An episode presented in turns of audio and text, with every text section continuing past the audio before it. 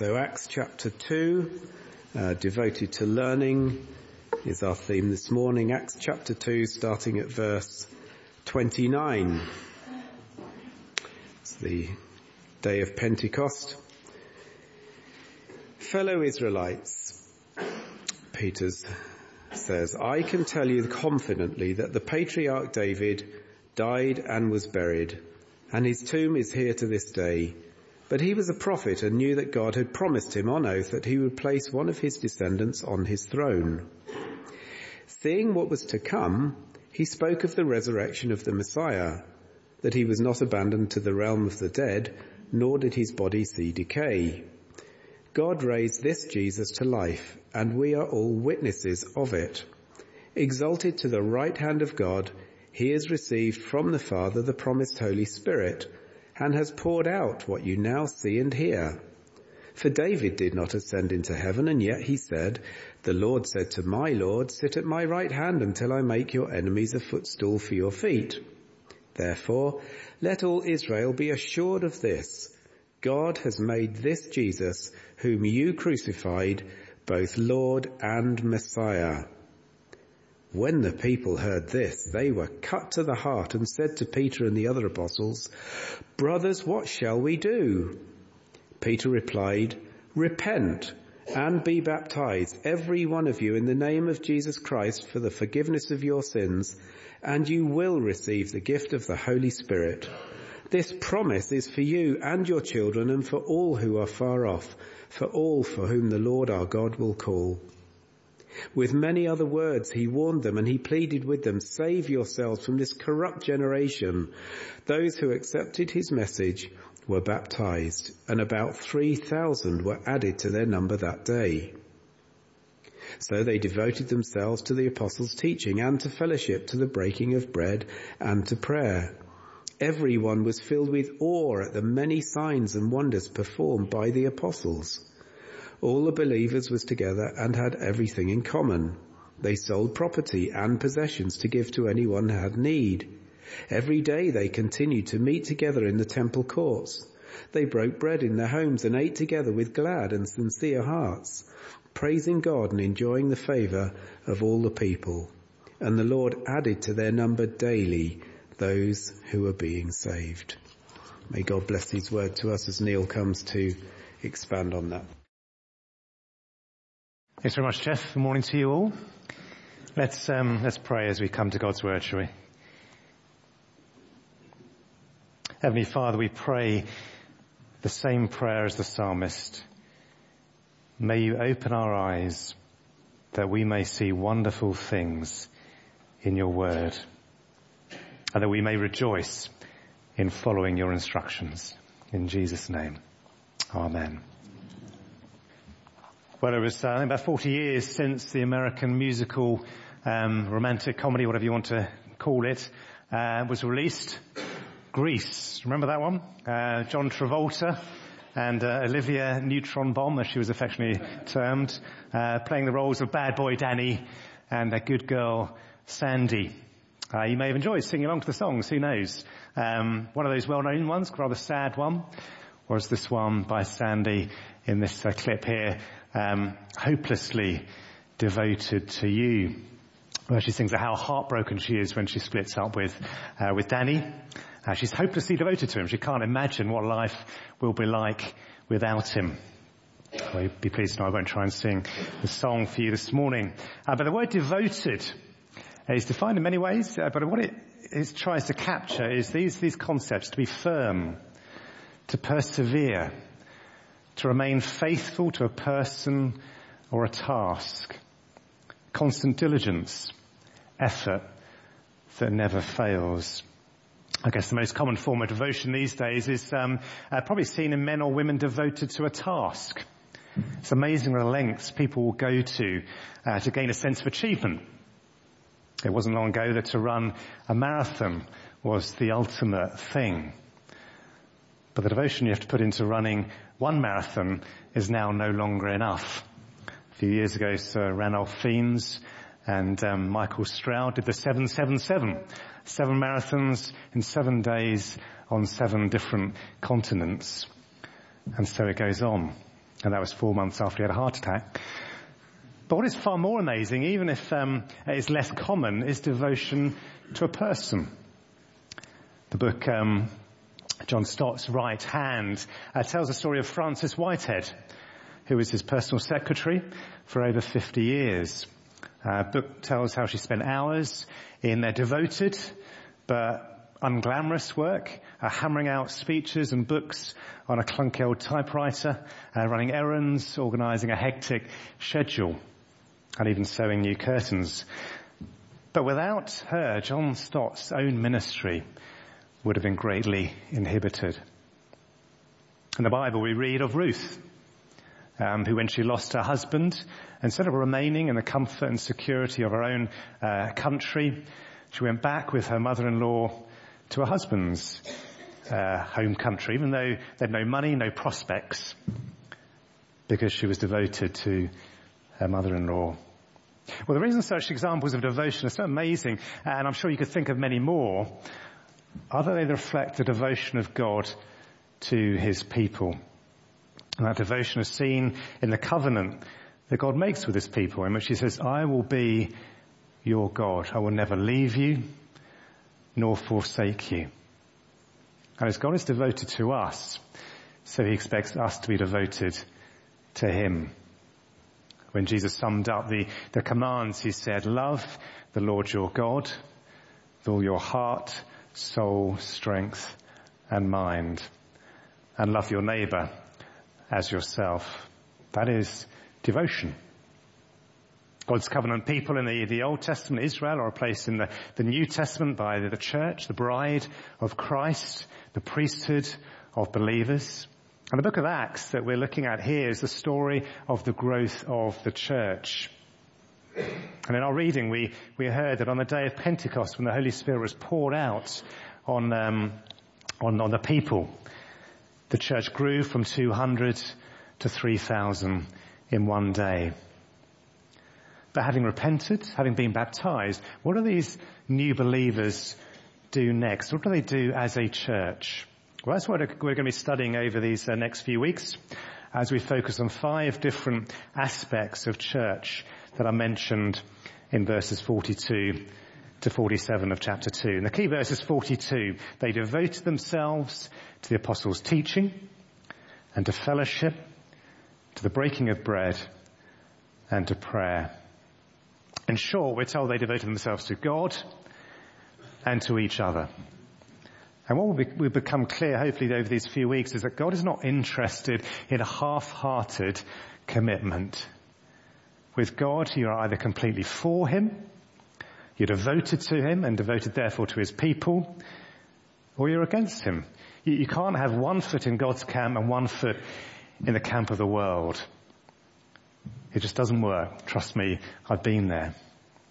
It's not until you nail your colours to the mast that you fully experience the freedom, the peace and the joy that comes from being one of God's people and knowing that you are one of his people. Well, the first thing we have mentioned that we're going to look at this morning is that they devoted themselves to the apostles' teaching. In other words, they devoted themselves to learning. So what do they want to learn? Well, devoted to learning, first of all, means wanting to know God better and to trust and obey him more. The apostles were those who witnessed Jesus' life, his teaching, his death, his resurrection. And so to be devoted to the apostles' teaching was to be devoted to knowing Jesus, understanding who he was, understanding why he came, understanding what it meant to follow him. That is what the church was devoted to then, and that is what we were devoted to now, 2,000 years later. When Paul, one of the apostles, plants a new church, the first thing he does is proclaim the gospel. The good news that salvation is found in Jesus Christ. He then disciples the new believers. He teaches them more about Jesus, how he came to fulfill all the prophecies and promises that God had made in the Old Testament. When he moves on, he writes to them praying that they would know God better. For example, in the letter to the Colossians, this is what Paul writes. He writes, we continually ask God to fill you with the knowledge of his will through all the wisdom and understanding that the Spirit gives. Notice here that he prays that God would fill them with the knowledge, wisdom, understanding. But there is a purpose to them growing in that knowledge. And that is what he says as he carries on. So that, this is not just, again, accumulating knowledge here, being able to quote verses of scripture for the sake of it. There is a purpose to this knowledge.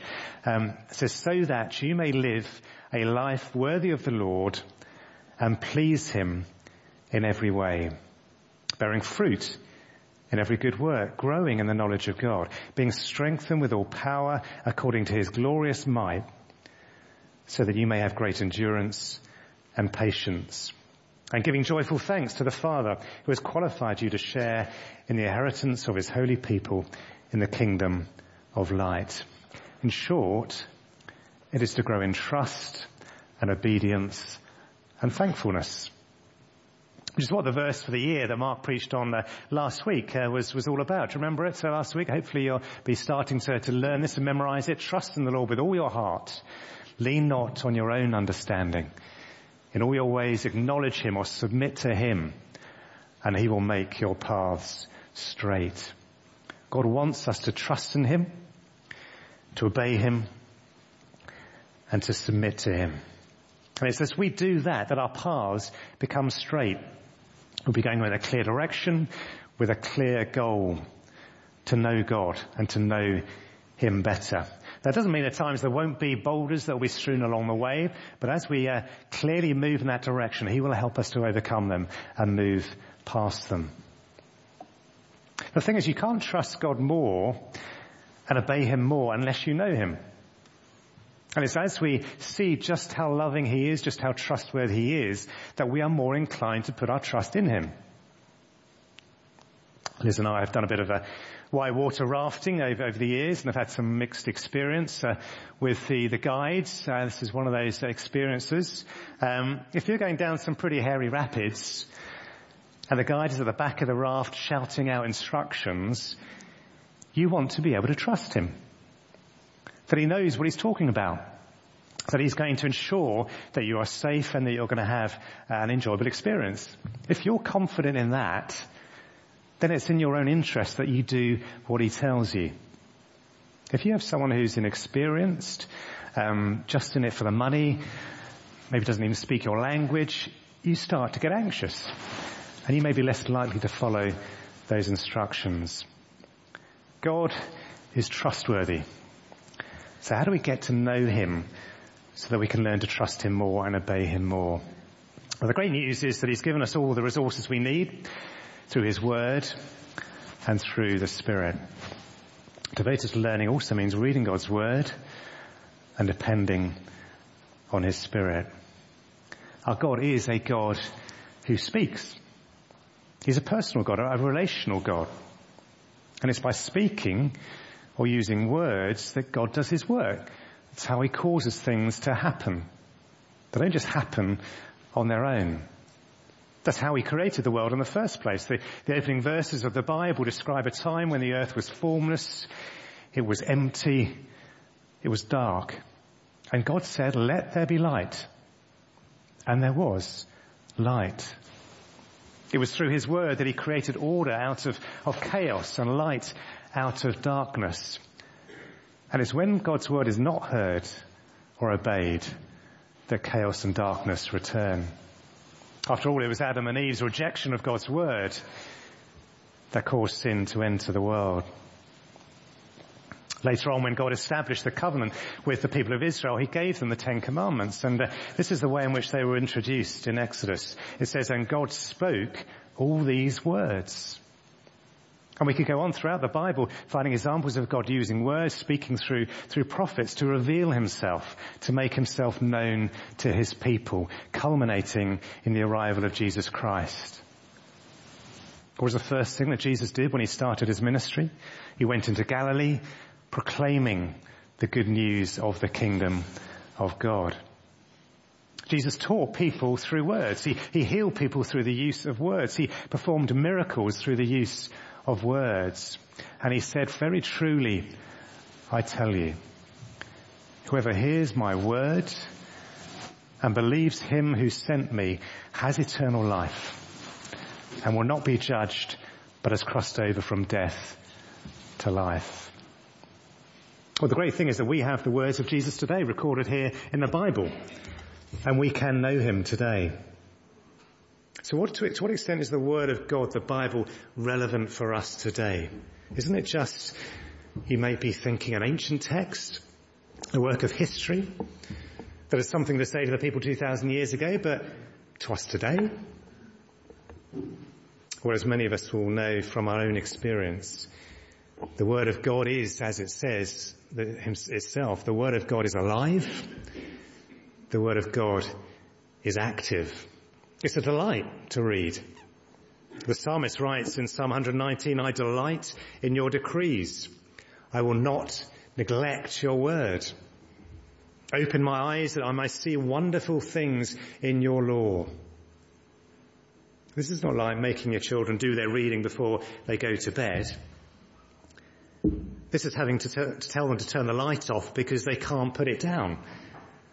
They're enjoying it. They're excited by it.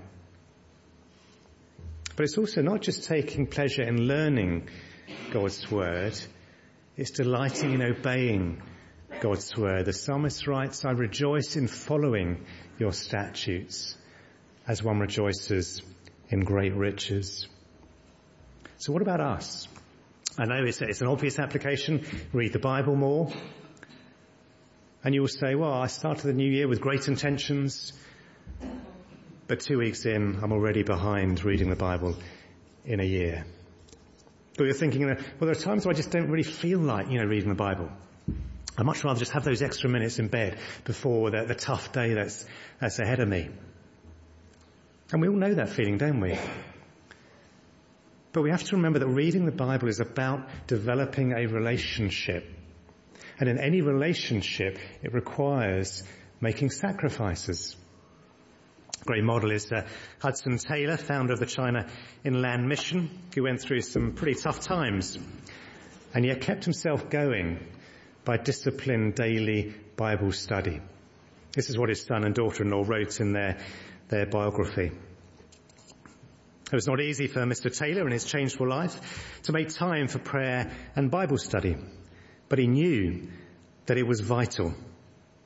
Well, do the writers remember travelling with him month after month in northern China by cart and wheelbarrow with the poorest of inns at night. Often with only one large room for coolies and travellers alike, they would screen off a corner for their father and another for themselves with curtains of some sort. And then, after sleep at last, brought a measure of quiet. They would hear a match struck and see the flicker of candlelight, which told that Mr. Taylor, however weary, was poring over the little Bible in 2 volumes, always at hand. From 2 to 4 a.m. was the time he usually gave to prayer, a time he could be most sure of being undisturbed to wait upon God. What was it that gave Hudson Taylor that devotion to God's word when others are left feeling, well, I'd really rather just switch on the TV and watch Strictly? What is it that brings these words alive for some people and not others? Well, it's not so much a what, but a who. And that who is the Holy Spirit. It was the Spirit who made the difference at Pentecost. It was a fairly average sermon, probably by all accounts, of Peter. But the Spirit took those words and he cut people to the heart, we're told. It was the Spirit who caused the 3,000 people on one day to want to repent and be baptized. Which is why if we are to understand the Word of God, if we're to find joy in His Word, we need to pray the Spirit would help us. In chapter 14 of John, this is Hudson Taylor, sorry. It says, Jesus says, but the Advocate, the Holy Spirit, whom the Father will send in my name, will teach you all things and will remind you of everything I've said to you. The Holy Spirit is our teacher. He takes the words of Jesus and he helps us to understand them. He's the one who opens blind eyes. He allows us to see the truth. He's the one who melts our cold hearts. He makes us want to respond to Jesus. And which is why before we open the Bible, we need to pray that he would be active. He would take these words from the page and he would bring them to life for us. Before we come to church, we should pray that our lives would in some way be changed by coming together under God's word in the presence of the Spirit. We are in a spiritual battle. And if we want to be fed, if we want to be built up, then we need to ask the Spirit for his help. So if we are devoted to God, then devoted to learning means wanting to know God better, wanting to trust him more, obey him more. It means reading God's word, relying on his Spirit. But finally, the great news is that God doesn't just give us the Spirit, he gives us each other, and God works through each one of us. If we as God's people are devoted to one another, then being devoted to learning means helping each other know God better. We don't need to struggle on our own. You know, as we have said, the picture of the early church here in Acts 2 is about a community of believers. Those who are devoted to God and to one another. The one thing they have in common is their relationship with God through Jesus Christ. Their desire to grow in that relationship. But being devoted to one another means that they are keen that they all grow, and they are therefore devoted to learning together. It was apostles who were the first generation that the believers learnt from, but they weren't going to be around for long, were they?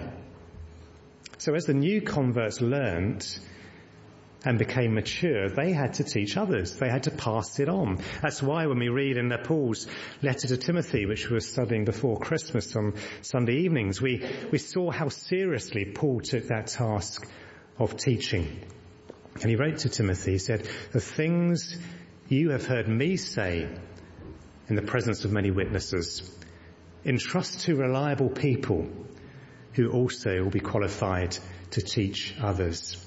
As you have been taught, teach others," so they can in turn teach others. Pass the baton on. Don't just make disciples, but be disciple makers. Last week at Naomi Manga's dedication, we read from Deuteronomy, which said, impress God's commands on your children.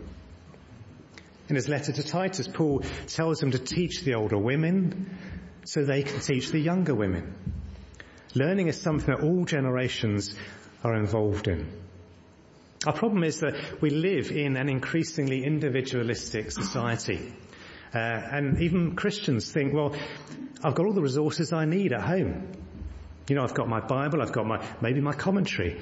I can go online, I can listen to the sermons online. And that is true. And for some people who are physically unable to get to church, that is a real lifeline. But when we are saved, we become part of the church. And coming with God's people together to learn is a huge privilege which we shouldn't take for granted. There is power in the gathered community of believers. On a Sunday when the word of God is preached, the Spirit is not just working to build up individuals. He's building up the body of Christ. He may be giving us a greater appreciation for God's character. He may be something about God's plan for salvation that we haven't fully appreciated. Maybe something we need to change in our lives. Maybe a resolution by God's grace that we're going to do in the week ahead. But we have a role to play in that. Do we just keep to ourselves what we have learned? Or do we share it with others? Do we ask others, how has God spoken to you through the preaching of his word this morning? These conversations can take place after the service. They can take place during the week. And a great place for that to happen is in our small groups. There you have a chance to ask questions, to share understanding, to learn from one another. You have a chance to pray about what you've learned. There's a greater opportunity to express devotion to one another in a small group that you can get in a larger gathering. So if you really want to grow in your faith this year, and I hope you do, can I encourage you to join a small group? Come and have a word with me afterwards and I can link you up with one. If your life is just so hectic, you have a difficult work pattern that just doesn't really allow that during the week and the evenings, well, again, come and have a word with me and we can see what else we can do to help you have that other fellowship with a smaller number of people. If you're thinking, well, actually, I'm doing okay at the moment. I don't really need to go to a small group, thank you. Remember, it's not just about what we get out of that. It's also what others get out of our presence there. Out of your insightful contributions, out of your maturity and experience, out of your spiritual encouragement. Let me finish just with a couple of photos before we come to the Lord's table. This is one I shared at a members' meeting last year. It's this base camp at Mount Toubkal in Morocco. It was a couple of months after breaking my foot. So having spent nearly a day getting there, I was quite happy just to remain there and have a good rest and enjoy the scenery. Of course, the boys were keen to get up to the top. And that's the beauty of being together with others. You encourage one another. So off I went to climb, getting up at before dawn the following morning, and when it's still dark, to climb the 3 or so hours to get to the top. But once you get to the top, that's the incredible view from the top of that mountain. And it was well worth the effort. In our relationship with God, we are continually on an upward journey, which we should never stop, because we should always want to learn more. We always want to know God better. We always want to trust and obey him more. Now, if you've paused maybe to stop at base camp, maybe for just a little while, maybe you've been at base camp for several years. And there are many more blessings you can experience further up as you continue to learn more about God and know him better. Why would you be there? Why would you stay there? If you are experiencing those blessings, you are at the top, you're looking at that great view. What about those others down at base camp? What about those others who maybe hadn't even started climbing a mountain? What about helping them bring them up where you are spiritually speaking? God wants us to be devoted to knowing him better, to trusting, obeying him more. And he wants us to be devoted to helping one another know him better. And we'll come back to that next week. But we're now going to have an opportunity to respond to what we've heard by taking the Lord's Supper together. It's communion. It's communion with God. It's communion with one another. It's how we express what we have in common. So let's just take a moment of quiet to prepare our hearts before we come around the Lord's table.